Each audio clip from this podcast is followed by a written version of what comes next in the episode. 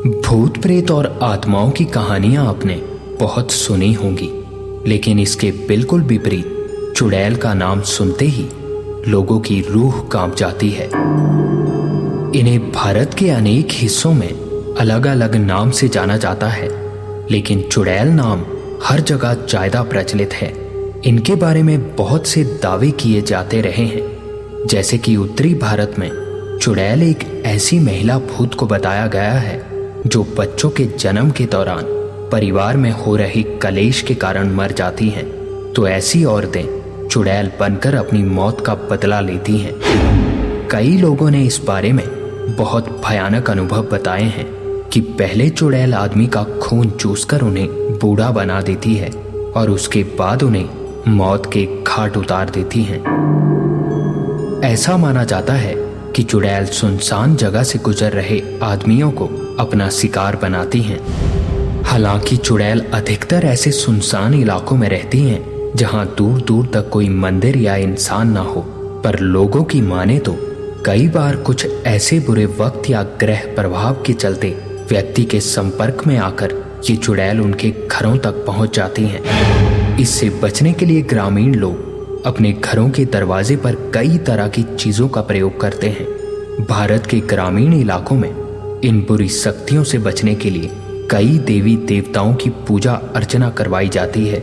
पर चुड़ैल दिखती कैसी है, ऐसा सिर्फ़ वही बता सकते हैं जिन्होंने इन चीज़ों का अनुभव किया हो। चुड़ैलों को देखने का दावा करने वाले कुछ लोगों का बताना है कि चुड़ैल शरीर से भारी और लंबे बालों वाली होती हैं। जिनके पैर पीछे की तरफ़ मुड़े हुए और आँखें डरावनी, भयानक बकरी जैसी होती हैं और चुड़ैल कोई भी रूप धारण कर इंसान के शरीर में घुस जाती है। आज की कहानी सुनने के बाद यकीनन आप सो नहीं पाएँगे, क्योंकि ये कहानी एक सच्ची घटना पर आधारित है, जो कि हिमाचल में रहने वाले हमारे एक सब्सक्राइबर द्वारा भेजी गई है। पर माई टाउन चैनल इस कहानी का सच्ची होने पर कोई दावा नहीं करता। नमस्कार माई टाउन चैनल में आपका एक बार फिर स्वागत है। एक कहानी ऐसी भी। एपिसोड दो सौ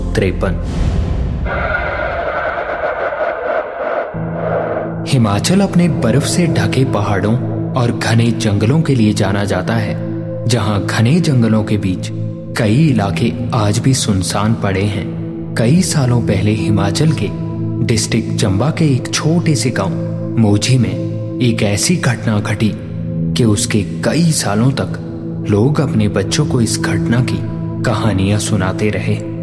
समय के साथ उस इलाके की हर चीज़ बदलती गई, पर नहीं बदला तो वो था चुड़ैल के आने का डर। उस पूरे इलाके में आज भी इस कहानी से लोग डर जाते हैं। तकरीबन 80 साल पहले मोजी गाँव में केवल सात या आठ परिवार रहते थे। हर घर में छह से सात सदस्य थे। घने जंगलों के बीच बसा ये गाँव, जहाँ लोग खेती बाड़ी और मवेशियों पर निर्भर थे। उसी गाँव में रहने वाला बिरजू, जो भेड़ बकरियों को चराने का काम किया करता था। घर में माँ और पिता और एक छोटा भाई सरवण था। मोजी काफ़ी खुशहाल गाँव था, पर उस गाँव की एक बहुत अजीब बात थी। गाँव के बूढ़े बुज़ुर्ग हमेशा बताया करते थे कि जंगल के बीचों बीच बहती नदी के उस पार शाम ढलने के बाद कभी भूल के भी कदम मत रखना। अब ये बातें क्यों बताई जाती थी? ये सिर्फ़ गाँव के बूढ़े बुज़ुर्ग ही जानते थे। हर दिन की तरह बिरजू आज भी भेड़ बकरियों को लेकर जंगल की तरफ़ गया था। गाँव से जंगल की तरफ़ आने में तकरीबन आधे घंटे का समय लग जाता था, जहाँ सारा दिन बिरजू भेड़ बकरियों को चराया करता और शाम होने से पहले ही घर लौट जाया करता था।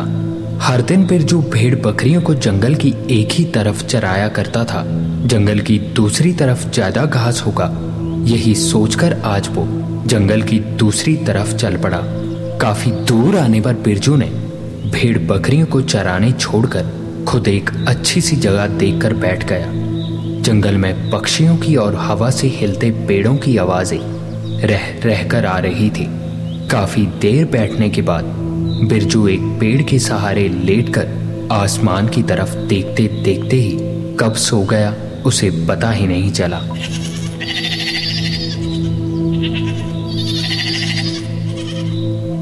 जब बकरी की होती एक अजीब सी आवाज़ से बिरजू की नींद खुली, बिरजू एकदम से उठता हुआ चारों तरफ़ देखने लगा। तो उसकी भेड़ बकरियाँ जो अभी अभी उससे थोड़ी ही दूरी पर चल रही थी, वो अब उसकी नज़रों से ओझल हो चुकी थी। अक्सर भेड़ बकरियाँ चारा ढूंढते हुए झाड़ियों में घुस जाती हैं, दूर से देखने पर दिखाई नहीं देती। यही सोचकर बिरजू आगे की तरफ़ बढ़ने लगा। जंगल में चारों तरफ़ देखता हुआ बिरजू जंगल के लास्ट छोर पर खड़ा था, जहाँ नदी के आगे वही जंगल शुरू होता था। जहाँ जाने से गाँव के बूढ़े बुज़ुर्ग हमेशा मना करते थे। जिस जगह के बारे में हमें जानकारी नहीं होती और जिस जगह के बारे में काफ़ी कहानियाँ प्रचलित हों, इंसान का दिमाग उस जगह के बारे में खुद ही अजीब ख्याल बुनने लगता है और बिरजू की अभी यही हालत थी। आगे न बढ़कर बिरजू पीछे की तरफ़ जाने लगा। और हर तरफ़ अपनी भेड़ बकरियों को तलाश कर रहा था। बिरजू अभी मुड़कर वापिस दस कदम ही आगे गया होगा कि तभी तो नदी के उस पार से बकरियों की आवाज़ें उसे फिर सुनाई देने लगी। बिरजू ने पलटकर पीछे की तरफ़ देखा तो सचमुच सभी भेड़ बकरियाँ नदी के उस पार खड़ी थी। बिरजू वापिस उसी तरफ़ पड़ा और किनारे पर खड़ा आवाज़ें लगाकर उन्हें बुलाने की कोशिश करने लगा ला, ला, ला। पर आवाज़ें लगाने पर भेड़ बकरियाँ आने के बजाय वापिस उसी जंगल की तरफ़ बढ़े जा रही थी नदी में पानी इतना गहरा और तेज भी नहीं था कि उसे पार ना किया जा सके पर बिरजू को डर तो गाँव में कहीं बूढ़े बुज़ुर्गों की उन बातों का था, क्योंकि शाम होने को थोड़ा ही समय बचा था। बिरजू किनारे पर खड़ा उसी तरफ़ देख रहा था।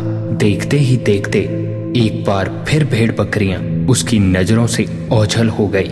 थोड़ी ही देर में शाम होने वाली थी और पहाड़ी इलाकों में सूरज के ढलते ही कब रात हो जाए पता नहीं चलता।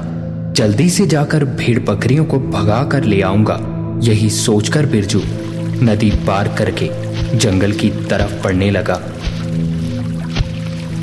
जायदाद दूर नहीं गई होंगी भेड़ बकरियाँ। यही सोचकर आगे की तरफ़ बिरजू दौड़ते हुए जाने लगा कि तभी दौड़ते हुए ही उसे दाई तरफ़ से बकरियों की आवाज़ एक बार फिर सुनाई देने लगी। बिरजू एकदम से रुका और दाई तरफ़ भागने लगा।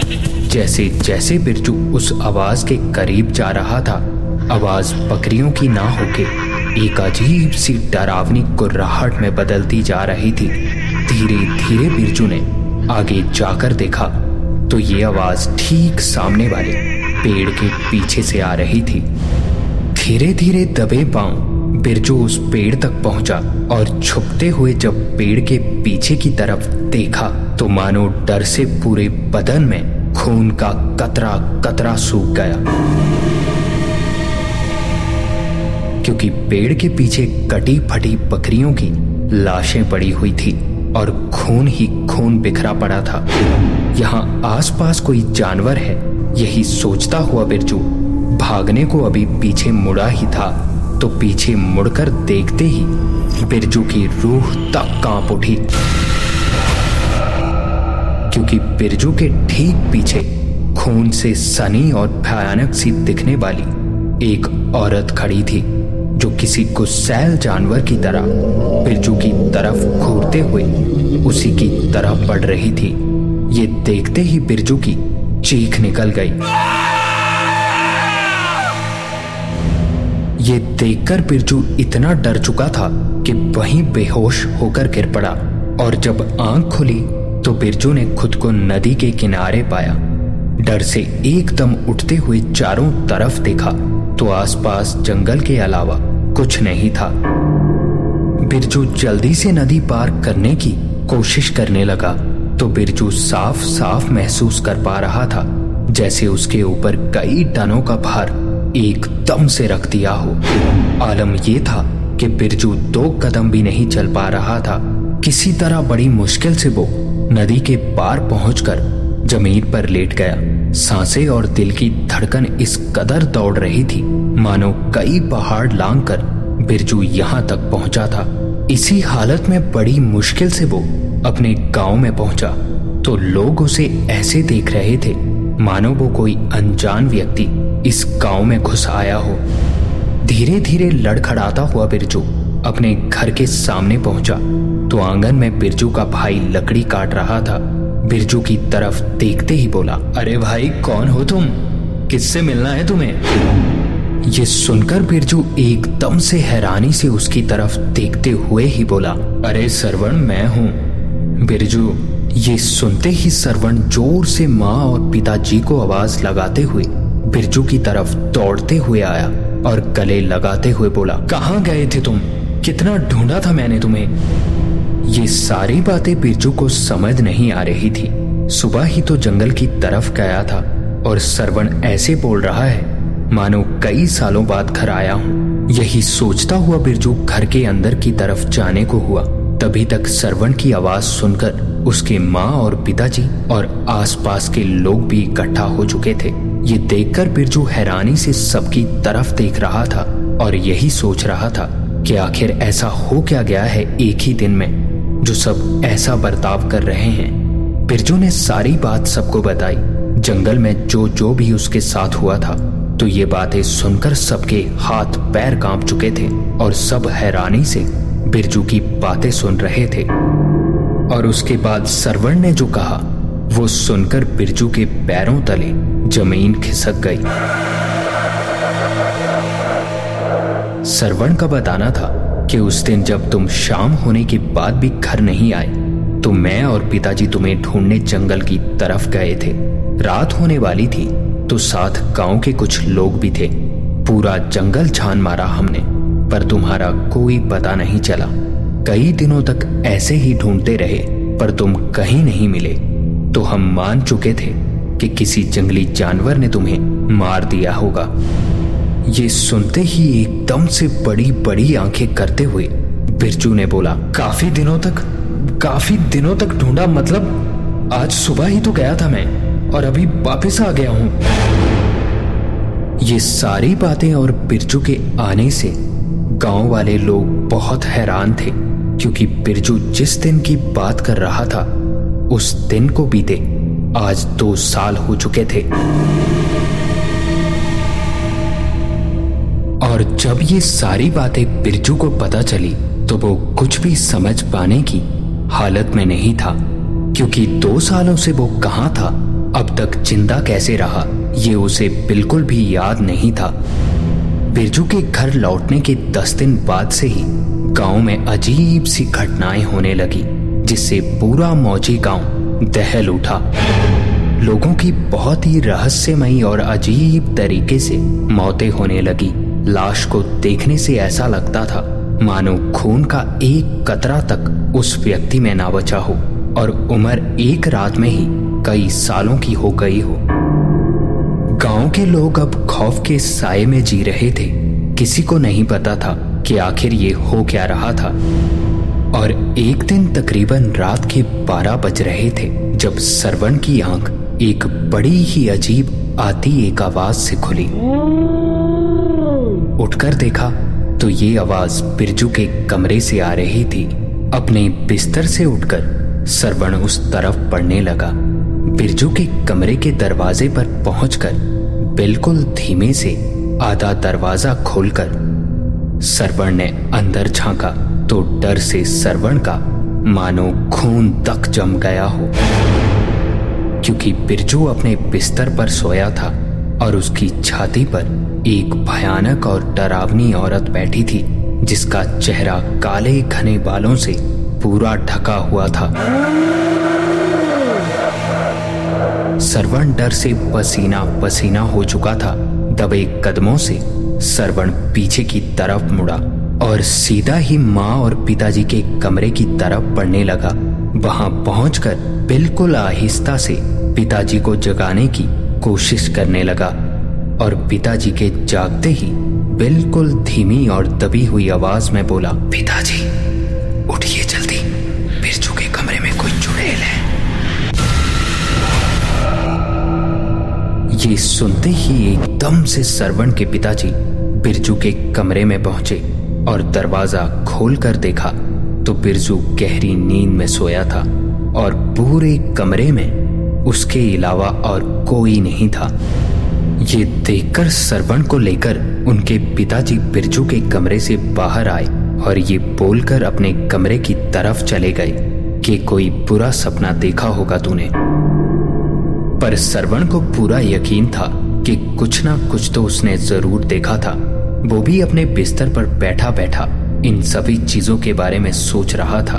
ये सब देखकर नींद उसकी आँखों से कोसों दूर हो चुकी थी, जब एक बार फिर वही आवाज़ सरवण को साफ़ साफ़ सुनाई दी। एकदम से सरवण उठा और धीरे से दरवाज़ा खोलकर देखा तो एक बार फिर वही नज़ारा उसकी आँखों के सामने था और देखते ही देखते वो चुड़ैल बिरजू के अंदर समा गई अगले दिन गाँव में एक और व्यक्ति की मौत हो चुकी थी और लाश को देखने पर ऐसा लग रहा था कि पूरे शरीर के खून को निचोड़ दिया गया हो रात की घटी घटना से सरवण इतना तो समझ चुका था कि हो ना हो, ये गाँव में हो रही मौतें इसी चुड़ैल की वजह से हो रही हैं। सरवण बिना समय गवाए गाँव से थोड़ी ही दूर बने मंदिर में पहुँचा, जहाँ काफ़ी सालों से कई बाबा रहते थे। ये सारी बात सरवण ने जब उन्हें बताई तो उनमें से एक बाबा का बताना था कि कभी कभी इंसान की ग्रह अवस्था सही नहीं होती। उस समय अगर कोई इंसान ऐसी बुरी शक्तियों के संपर्क में आता है तो वो उसके शरीर में वास कर जाती हैं, जिसके बाद उन्हें भगाना बहुत मुश्किल हो जाता है। कल हम गाँव में आकर उसे भगाने की कोशिश करेंगे, ये कहकर बाबा ने सरवण को मंदिर के अग्नि कुंड की धूल देकर बताया कि घर की चारों दिशाओं में और बिरजू के कमरे के दरवाजे पर ये धूल लगा देना और ध्यान रहे कि रात में बिरजू के कमरे की तरफ़ कोई ना जाए। और ये धूल तभी लगाना जब बिरजू अपने कमरे में सोने चला जाएगा। सरवर ने सारी बात सुनी। और घर की तरफ़ चला गया। अगले दिन सारा दिन सरवण बिरजू पर नज़र रखे हुए सब देखता रहा। बिरजू को देखकर बिल्कुल नहीं लग रहा था कि बिरजू इतने बुरे हालात में था। रात हुई, खाना पीना करके सब अपने अपने कमरे में चले गए। सरवण ने बिना समय गवाए घर के चारों तरफ़ मंदिर से लाई हुई धूल लगा दी और बिरजू के कमरे के दरवाजे की तरफ़ बड़ा ही था जब सरवण के पिता ने उसे देखते ही बोला इतनी रात गए क्या कर रहा है तू? ये सुनते ही बिरजू ने अपने कमरे का दरवाज़ा खोला तो सामने सरवण और अपने पिताजी को देखते हुए बोला क्या हुआ पिताजी? कि तभी सरवण थोड़ा डरते हुए और मंदिर की धूल को छुपाते हुए बोला अरे कुछ नहीं भैया आप जाइए सो जाइए। ये कहते हुए सरवण ने अपने पिताजी की तरफ़ चुप रहने का इशारा किया। जो वो बिल्कुल समझ नहीं पाए और सरवण के हाथों से वो मंदिर की धूल का थैला लेते हुए एक बार फिर बोले क्या है ये? बिल्कुल चुप खड़ा सरवण कुछ नहीं बोल पा रहा था और जब बिरजू ने दरवाजे पर खड़े हुए उस मंदिर की धूल को अभी छुआ ही था तो मानो बिरजू के हाथों पर किसी ने आग लगा दी हो। एक झटके में बिरजू के चेहरे का रंग सफ़ेद होने लगा और एक भयानक डरावनी चीख के साथ ही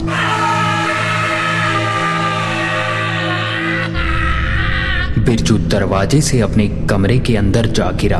उसी वक्त सरवण ने मंदिर से लाई वो धूल दरवाजे पर लगा दी और उसके कुछ ही समय में बाहर खड़े सरवण और उनके पिताजी ने जो देखा, वो उन दोनों की कल्पनाओं से परे था। बेहोशी की हालत में ज़मीन पर पड़ा बिरजू तड़फ रहा था और उसके शरीर से काले धुएँ से एक भयानक औरत की आकृति उभर रही थी। देखते ही देखते वो धुएँ से बनती आकृति ने अब एक भयानक चुड़ैल का रूप ले लिया था और दरवाजे के बाहर खड़े सरवण और उनके पिताजी ये सब अपनी फटी आँखों से देख रहे थे। सरवण ने एक झटके में कमरे का दरवाज़ा बंद किया और मंदिर के बाबा द्वारा बताई सारी बातें एक एक करके अपने माँ और पिताजी को बताई। अब वो सब सुबह होने का इंतज़ार करने के अलावा कुछ नहीं कर सकते थे। पूरी रात बिरजू के कमरे से भयानक और अजीब आवाज़ें आती रही।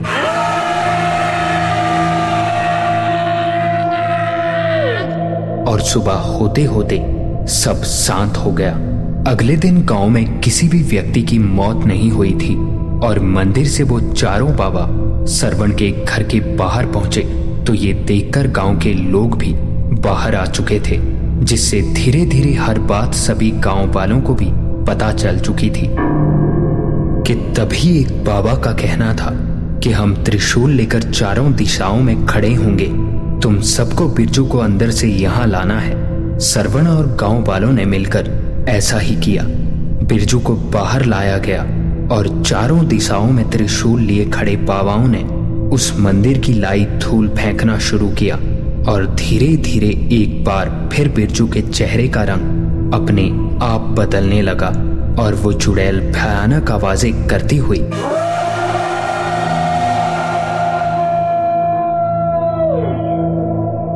एक बार फिर बिरजू के शरीर से बाहर निकली। ये देखकर गाँव के सारे लोग हैरान थे, क्योंकि ऐसा भयानक नज़ारा उन सबने पहली बार देखा था। पर गाँव के कुछ लोगों ने ये सारी कहानियाँ अपने बुज़ुर्गों से सुन रखी थी। ये देखकर वो भी हैरान और समझ चुके थे कि क्यों नदी के उस पार जाने से बूढ़े बुज़ुर्ग हमेशा मना किया करते थे। उस चुड़ैल के निकलते ही एक बार फिर बिरजू बेहोश होकर ज़मीन पर गिर पड़ा। और बाबा के इशारा करते ही सरवर ने बिरजू को उठाया और अंदर ले गया। इसके बाद वो चारों बाबा और गाँव के कुछ लोग त्रिशूल की मदद से उस चुड़ैल को नदी के उस पार, उसी जंगल में छोड़ आए। उस नदी के किनारे पर उन त्रिशूलों को लगाकर बाबा ने कहा था कि ये त्रिशूल जब तक यहाँ है, कोई भी बुरी शक्ति इस गाँव में नहीं आएगी। आज इस घटना को घटे 80 साल हो चुके हैं और आज भी वो त्रिशूल उसी नदी के किनारे पर खड़े हैं। समय के साथ भले ही ये हकीकत कहानियों में बदल गई, पर उस चुड़ैल का डर लोगों के अंदर आज भी ज़िंदा है।